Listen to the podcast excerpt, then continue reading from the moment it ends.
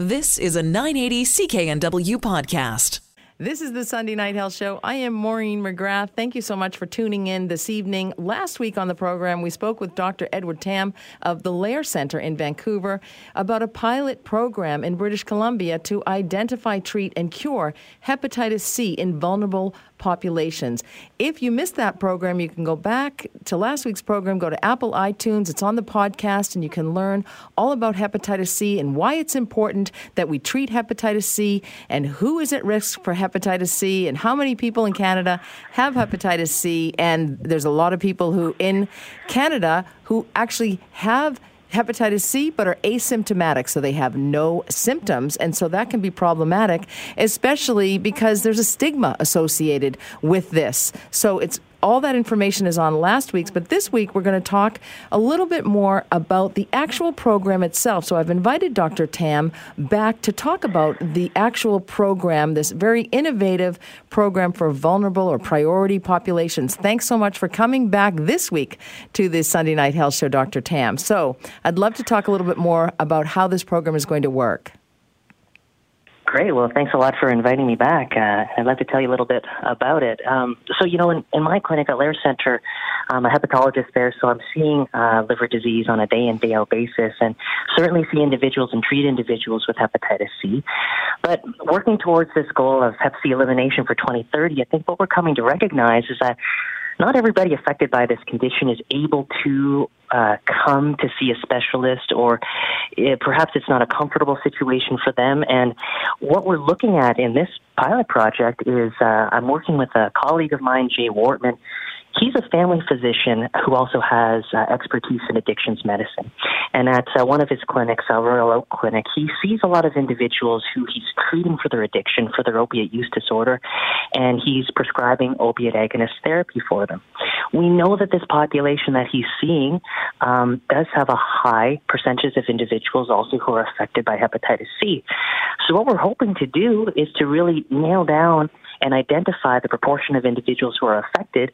And rather than asking them uh, to come see a liver specialist such as myself, really what we'd like to do is to build that expertise within Dr. Wortman's practice so he's able to see these individuals whom he's already had a good therapeutic relationship identified and um, established. And so, what we'd like to do is to build his expertise to treat and cure these individuals. That's fantastic. And so the power of one, essentially. So we start with Dr. Jay Wortman, and then are you hoping to spread this information through to other GPs and family docs and nurse practitioners throughout British Columbia and eventually Canada? Uh, absolutely. And I mean, when you look at what's happening in Canada right now, we're seeing this happen on other levels. So this is a little pilot project out here that we're looking at, you know, so-called micro-elimination within Dr. Wortman's practice. Of course, there are other physicians in the province who prescribe opiate agonist therapy who are beginning to treat hepatitis C. And what we'd love to do is just to try to encourage this to happen more and more. And I think if we're involving more and more individuals in the treatment, in primary care, whether that's nurse practitioners, whether it's family physicians, whether it's physicians that focus on addictions medicine.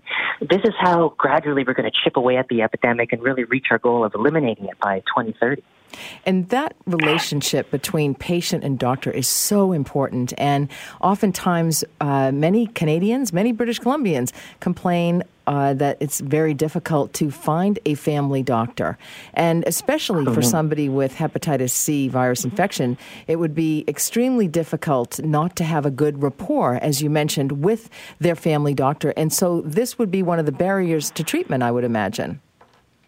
Absolutely, and I think increasingly we recognize that, you know, from a physician perspective, what works for me or what works for, uh, you know, another uh, one of my colleagues might not work for the patient. And I think when you think about, you know, an epidemic like hepatitis C and the uh, you know, the goal of eliminating it, we have to recognize that uh, the epidemic is diverse and there's a lot of, of different individuals who are affected uh, by this condition. And if we can start tailoring care so that we can serve people the way that works best for them, I think that's really how we're going to, uh, you know, get where we need to be in a number of years. I agree. And so, under your pilot program, it's my understanding that you will be screening about 170 patients. Is that correct? Yeah, Yeah, that's right. So uh, Dr. Wortman has about 170 individuals in care at his clinic at Royal Oak, and we've already started and almost completed the screening phase. And so what we've had is kind of an individual, a patient navigator at his clinic to help do point of care testing for hepatitis C uh, in the clinic, and that's a simple test that can be done, you know, when they're seeing him for a routine visit. And what we found so far is that in his practice, uh, approximately 40% of individuals have identified as hepatitis C positive after a screening test. And of course, that percentage would differ dependent on the location and the practice that you're looking at. But you know, it's um, it's a significant number. And so now we're just starting to move into the next phase, which is essentially um, establishing um, what we're using as a, uh, a care model to build his expertise in Hep C treatment. And what we're using is something called ECHO, or Extension for Community Health Outcomes. This is a program that started down actually at University of New Mexico uh, by Dr. Sanjeev Arora, who essentially wanted to look at the delivery of care in hepatitis C and how specialist centers could essentially through telementorship build expertise in the community. So rather than having everybody come down to a single center or to a group of centers, uh, you know, that are so-called specialized centers, want to build the expertise in the community. And so what we're doing now um, between myself and Dr. Wortman is we are connecting via video conference on a weekly basis to discuss clinical issues around hepatitis C. And as he builds that expertise, he'll be able to treat the epidemic and, and, and take care of hepatitis C curative treatment for those individuals that he's already seeing. That's amazing because in his clinic alone, if my math is correct, 68 patients have been identified as hepatitis C positive after screening. That's a lot of people who are going to prevent um, liver disease, liver cancer, cirrhosis of the liver, and potentially a liver transplant. So that's that's yeah, tremendous. And the population here, baby boomers, it's also my understanding that there is an increased incidence in baby boomers. So people born between 1945 and 1975. Yeah, I'm really glad you brought that up because that's just a great message to get out get out there in the public. You know, when you're thinking about a condition such as hepatitis C, sometimes it's easy to forget that, you know, populations who are affected by this are wide reaching and anybody born between 1945 and 1975 in Canada is recommended to have a one time test for hepatitis C, and that is irrespective of any other identifiable risk factors for hep C. Just if you were born between 45 and 75. So if there's people listening and they don't know their hep C status and they were born between 1945 and 1975, great conversation to have uh, with your family physician. And we're talking about 44 year olds and 48 year olds and 52 year olds. Absolutely. This is a, you got it. This is yeah. a middle aged disease potentially for many people. Yeah, for for sure. And um, you know, when you actually look uh, in Canada at you know the the demographics of individuals who are affected, you know, a large proportion are captured in that 1945 to 1975 birth cohort, and it's surprising for a lot of individuals. You know, when I when I tell them that, or even if I'm chatting with uh, primary care physician uh, colleagues, you know, I try to get that message out to there because I think it's important.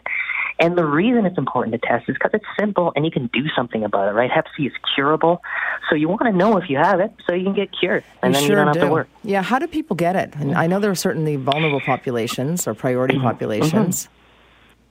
So, if you think about the risk factors, certainly um, uh, when you look at new infections, currently that's mostly happening in individuals who currently use or currently inject drugs. But certainly, what we see is a, a higher proportion of immigrants and newcomers uh, may be affected.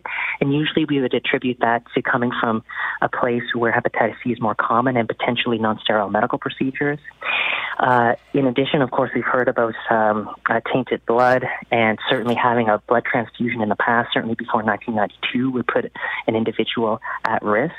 And when you think about that baby boomer population, the fact is sometimes uh, those individuals really have no identifiable risk factors, and yet uh, we do identify a high proportion of individuals. So we think about risk factors, but also we understand that sometimes we'll sit down and talk to somebody. You go through their whole medical history. You cannot identify a risk factor, and yet you test them and they have Hep C. And for me, understanding that just magnifies the importance of considering, you know, screening um, uh, people for this condition. Well, fantastic information. Thank you so much, Dr. Tam of Lair Center in Vancouver. Best of luck with your pilot project, and I would love to have you back on uh, once you've completed screening and enrollment and treatment uh, and learn more about it and spread the information, not the disease. Thanks so much. It's a real pleasure to have an opportunity to chat with you. Oh, you're very welcome, and thank you. This is Maureen McGrath. You're listening to the Sunday Night Health Show on the Corus Radio Network. We have a few famous moms in the world recently, and that is the comedian Amy Schumer, a huge I'm a huge fan of hers, and Meghan Markle as well. And both of those ladies used doulas for their uh, pregnancy, in their birth and delivery, and postpartum. And Neri Life Cohen is a seasoned birth doula and childbirth educator of 20 years. She is author of The Art of Coaching for Childbirth and founder of Birth Coach Method, a continuing education provider for birth support professionals and obstetric nurses. And she joins me on the line from California right now. Hello, Neri. Hi, Maureen. Thank you for having me on the show. I'm delighted to have you because I think this is an important role for women, for pregnant women, especially in today's world where we may be living apart from families or we may not have the support. We're disconnected in so many ways. And this is a way to connect. That's correct. How would you describe the yes. role of a doula? Well, the definition, um, by definition, doulas are non medical professionals trained to provide physical, emotional, and informational support for expectant couples during childbirth. We learn traditional modalities of maternal care along with the current understanding of the physiology, anatomy, and the unfolding of birth process. Um, I like what you said about the connection. We begin supporting our clients at home and transfer with them to the hospital if this is where they wish to give birth. Historically, the profession emerged as the solution to the problematic transition from a home based birth to hospital birth, with the idea of trying to conserve some of the continuous support offered to women by their local community during childbirth. It, um, it was really meant to soften this transition and fill the gap of having personalized care um, given by women you trust, by a woman that you trust and that you have relationship with. And, um, and one more thing about the emergence of yes. No, go ahead. one more thing to say about the emergence of doulas and childbirth educators, um, especially with um, um, the fact that you named, you know, a few celebrities that are using doulas. Um, well, historically, we were associated with the natural birth movement and with uh, facilitating unmedicated birth. But I'd like to bring awareness to the fact that this is no longer the case. The most significant change that I see um, being a doula of 20 years in um, the clients who hire us nowadays is that the majority of them are not committed to the idea of natural childbirth and uh, will rather talk about healthy and positive experience in which they feel that they have someone taking care of them and attending to their personal needs.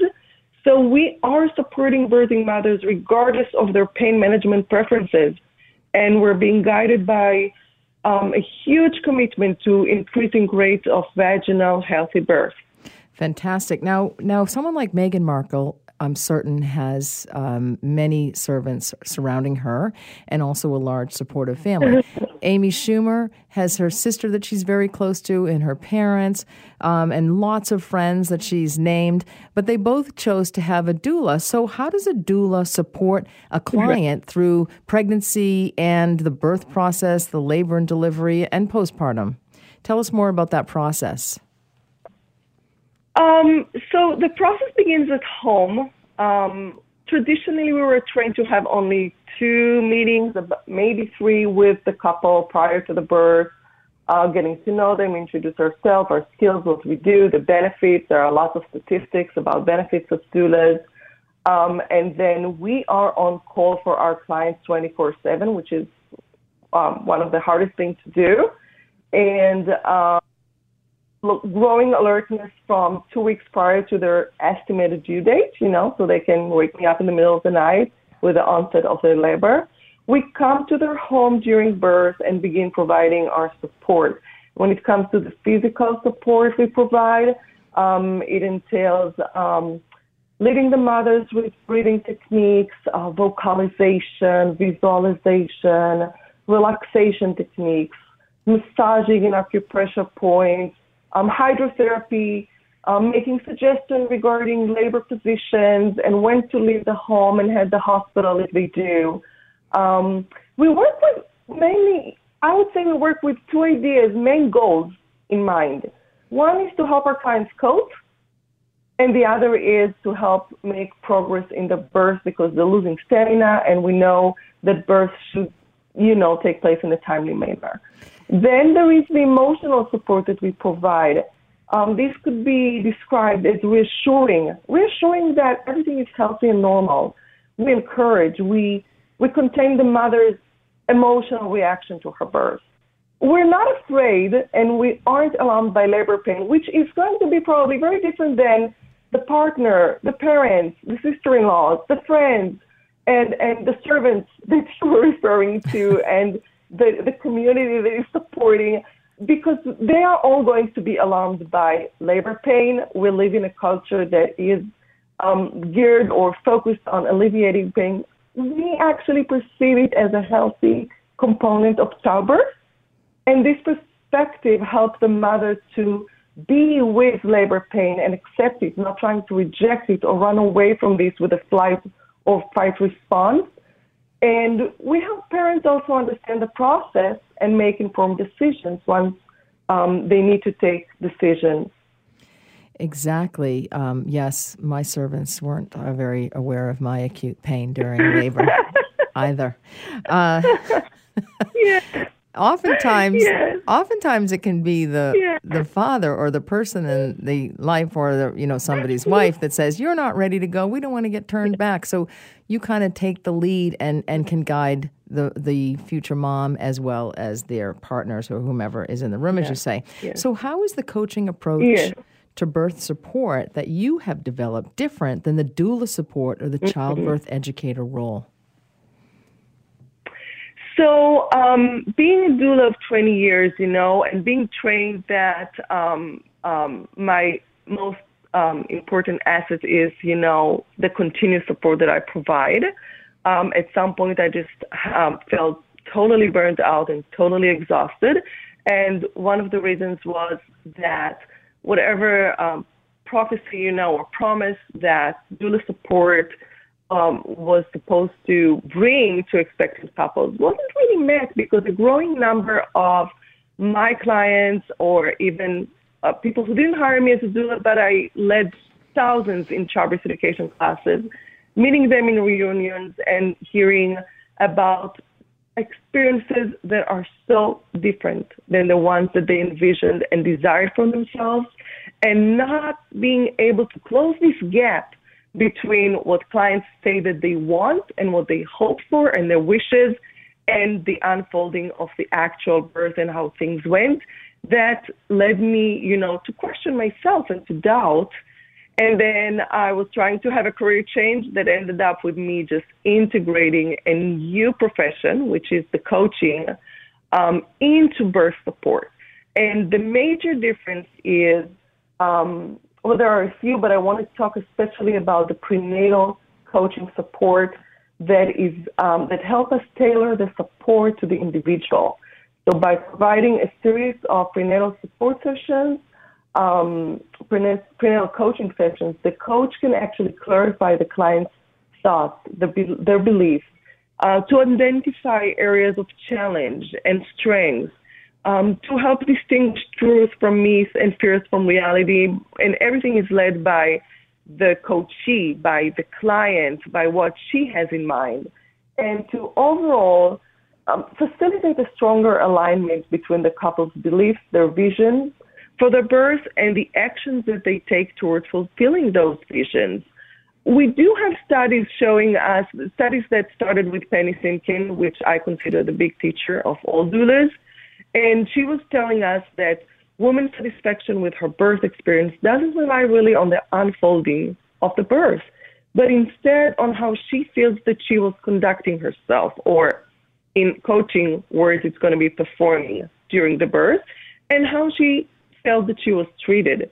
And there is no better way that I know to lead individuals to optimally perform in any area of challenge in their life than coaching. And in my opinion, coaching is also the, the pathway to leading patient centered care that we're really trying to achieve in labor and delivery. And I think that this is why the healthcare system was embracing my um, my philosophy of coaching for childbirth and um, I now teach actually nurses, obstetric nurses, to integrate coaching into birth support. This is fantastic. And thank you so much for a great introduction to uh, doula and doula support, childbirth coaching, and education. And I'd love to have you back and talk about more. Where can people learn about your services? Oh, um, I have a website, uh, birthcoachmethod.com. They can um, go and learn about the philosophy, about the book, about our new course, um, Coaching for Pregnancy and Birth, um, webinars that I've led in the past, um, and other programs con- that are all continuing education for uh, birth support professionals that are not medically trained and for obstetric nurses. Hi, this is Maureen McGrath. You are listening to the Sunday Night Health Show. I am joined in studio by Megan Gilron. She has a sexual health background. She is also a sexual intimacy coordinator on TV, films, and other stage productions. And uh, she joins me in studio this evening. Thank you so much for coming into the studio and such interesting work. An intimacy coordinator for stage productions and movies and TV. Mm-hmm. What drives you? What led you to seek out this career, this career that has actually been born out of the Me Too movement, I might add. Thank you. Yeah. Um, I I have a background in theater, uh, doing costume design predominantly. I went to UBC here in, in Vancouver um, with a costume design degree, uh, and then I started to get into the wardrobe with with TV and film because I was told there was a great need for that as well. Um, and I also on the on the other side of that, um, I also um, uh, I'm self-identified as a sex, sex educator. Um, I'm actually currently attending the Options for Sexual Health, uh, which is a Planned Parenthood uh, Canadian affiliate. Uh, their uh, their sexual health educator certification program, um, and I've been a youth facilitator with Safe Teen uh, International for four years now. So as a youth facilitator, a sexual health educator, and then um, my experience already with film and TV, it kind of just was like, wow wow, where can all these things coalesce and how can I find a place for all of these things kind of in one job or one career? Um, so that's how it brought me to intimacy coordinating. Yeah. And, and, that's fantastic. And that's great that you brought your sexual health education background along mm. with your experience in film and TV, you know, brought it together to um, educate people because there's such a tremendous need. I, I realize that myself in my work. I'm a nurse continence advisor. I'm a registered nurse. I'm a yeah. sexual health educator. And I was telling somebody recently that I actually started this work with um, men with spinal cord injury wow. who were having sexual health issues, but also dealing with women who were leaking urine and having bladder and bowel health mm. issues. And so, but then I realized that the people that had bladder and bowel health issues had sexual health issues, and those that had uh, sexual health issues also had bladder and bowel issues. So there's an interconnection. There's such things, an interconnection. Yeah. It's a long way to get to where I got to. What I what I lack is the film and TV experience, mm. but I'm still working on it. Yeah, no. yeah. um, so who would know that this is needed in the film industry? Who even thinks of that? Yeah, yeah. I mean, a lot of the uh, you know I mentioned earlier Tonia Sina, Siobhan Richardson, and Alicia Rodis, and um, they often come from a choreographer's background, directing background, acting background. So personal experience gave them the knowledge that this is needed. I was put in a room and told, go, um, you know, figure out this making out scene, uh, come back and show us what you've done, right? And so you're asking the actors to remove themselves from the rehearsal space and go into a private space to do this thing. I also had similar experience when I was a teen and I was in Romeo and Juliet, and uh, I was told to, you know, kiss the actor, and things didn't always go the way that it was rehearsed. And, and how hard is that? How difficult? I'm often, I'm always talking on this program about sexual connection and mm-hmm. chemistry chemistry and mm-hmm. attraction. So how difficult? It's like I imagine it's like being in school and you know in a play and when you're five, you know, in the fifth grade or something, and it's like mm-hmm. you're supposed to mm-hmm. hold the hand of this most unpopular, unattractive looking kid in the whole class that creeps you out. Uh, how difficult is it to make out with somebody that you're not attracted to, and and can you separate yourself or compartmentalize there? Yes, and so that's one of the exercises that we do with the actors um, when we set up uh, a tone of we're, we're in this moment together. Uh, we we do a mm, bracketing system. So we tag in, we do a high 10, we create a threshold. So this new space where now they can perform as characters. Um, and it's a safer space for them to expand. We also do like um, a check in with consent. So we stand in front of each other. We say, okay, today I'm fine for touching on the arms, touching of the breasts, maybe not the nipples, um, down the body, uh, no crotch area or genitals, but I'm happy for you to touch my legs, my back, my butt, so that we have that blanket consent. And we know that when we're rehearsing, we don't have to constantly have that voice in the back of our heads that's like, oh, does she think more because I've grabbed her this way or a little bit too low this way? So it's it's to help create that parentheses within which they can perform that. And then when they're done they can leave that behind. Uh, they can sort of leave that hologram of themselves as the character and then go home Right. Yeah. Very interesting. You wouldn't think about that, and I guess that dictates or determines the how that scene is actually eventually going to play out because it changes every Mm-hmm. and I imagine consent changes every day as well. As you say, somebody has to be comfortable. With a, um, a certain way, Mm-hmm. um, has to be comfortable, uh, you know, pl- acting something out, and that may change from Tuesday to Friday Yeah. for that person. And as intimacy coordinators, when I'm when I'm with my uh, when I'm working in, in duo with somebody, we also model it. So we show them, look, this is a way we can be comfortable. I might ask the actor to model it with them outside of the context of acting. Look, it is actual choreography. We're gonna we're gonna decide what the movements are, and then you're gonna fill it in with emotion later, so that it it separates those two things. I imagine Mm-hmm. it's tremendous work. It's very interesting work. I imagine we'll see some uh, intimacy coordinator programs coming out of some of the colleges and universities. Megan Mm-hmm. would be great. Yeah, Safe Teen. Uh, thank you so much, intimacy coordinator. We'll love to have you back and talk about some of these, um, you know, some of these sex scenes as Yeah. well. Anyway, and if you want to have a sex scene in your own home, well, hey, that would be fun too. Uh, remember, consent is critical. I am Maureen McGrath, and this is the Sunday Night Health Show on the Corus Radio Network. You've been listening to a 980 CKNW podcast. Listen live at cknw.com, the Radio Player Canada app, tune in, Amazon Alexa, HD Radio at 101.1 FM HD2, and on the AM dial 980 CKNW.